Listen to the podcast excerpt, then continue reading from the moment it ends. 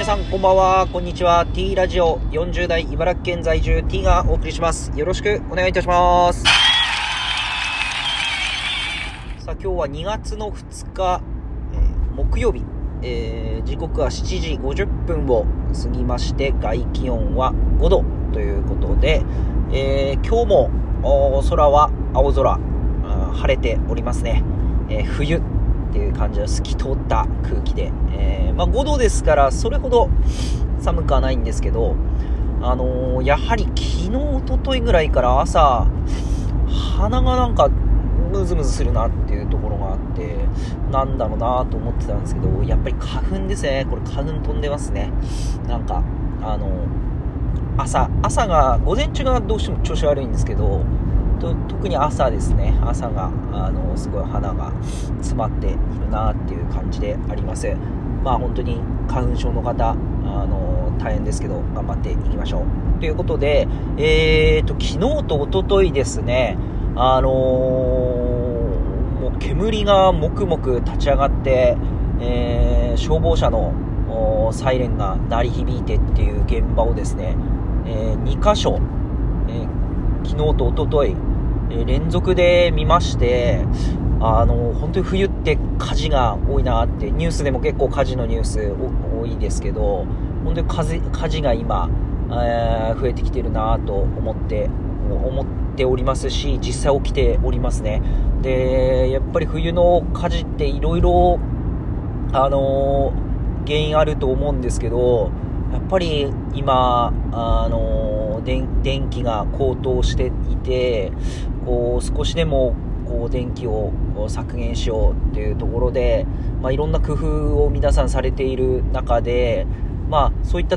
中でのこの火を使った、あの事故とかも、まあ、あるんじゃないかなと思ってですね、本当に、あの、温風ヒーターだったり、ストーブですね、まあ、あとは、えーまあ、最近減りましたけど、ネタ箱とかも昔ありましたし、まあ、あとは食事を作ってる時の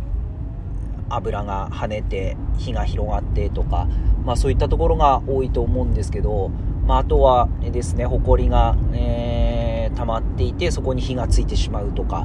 まあ、いろいろこう注意点は、あの、事前に防げることっていうのはあると思いますので、まあ、とにかく火を使う機会、えー最大限注意してですね、やはり乾燥してるので、えーちょっとの火だったら消せる場合も、やっぱ乾燥してるとすぐ広がってしまうっていうのあるので、えー気をつけたいなと。まあ、あとは放火ですよね。やっぱ家の周りにこの燃えやすいものとか置いておくと、どうしてもそういったケースに巻き込まれることもありますので、もう絶対的に放火とかですね、あのー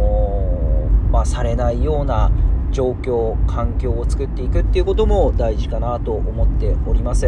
えーまあ、昨日仕事でですね、大事な仕事があー何個かありまして、あのー本当に、あーまだまだこの40になって、えーもっとこう言えばよかったな、ああ言えばよかったなって毎回思うんですよね。行くときはこういうお話をしようとか、えー準備はそれなりにはしてるんですけど、いざその雰囲気とか、その時になかなかこう思ったことは喋れてるんですけど、うんちょっと配慮に欠けてたなとか、反省する点が多くてですね、えーもっともっとこの相手の立場に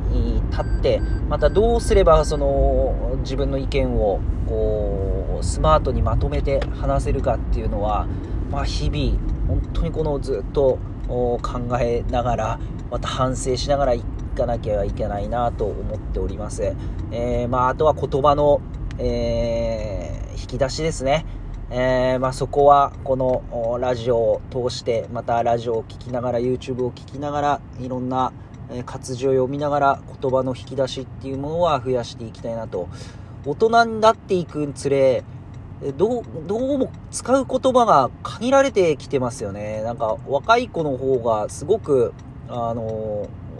言葉を作ったりで広がっていくんですけど大人は自分が使う言葉って多分おそらくどんどんどんどんこの年齢重むにつれ絞られてくるので非常に表現力が弱まってるなと感じております。えー、まあ、タウンワークのね、CM で、芦田愛菜ちゃんとキムタクがですね、話してる中で、バイト先をバサキって呼ぶっていう、あのー、CM 今やってますけど、まあ、ああいった言葉ってやっぱ若い人だからこそ生まれてくる中で、やっぱりこの40代、50代になってくると、なかなかああいう言葉使わないですし、まあ、使わない、訳さないですし、あのー、やっぱり本当に言葉の引き出しがもう少なくなってきてるのは、ものすごい実感してるので、まあそういったこう、大人の言葉を使えるような大人になっていきたいなと思う今日、昨日のは一日でした。ということで、本日も、えー、木曜日ですね、えー、しっかり、え、朝から動いてまいりたいと思います。では本日もよろしくお願いします。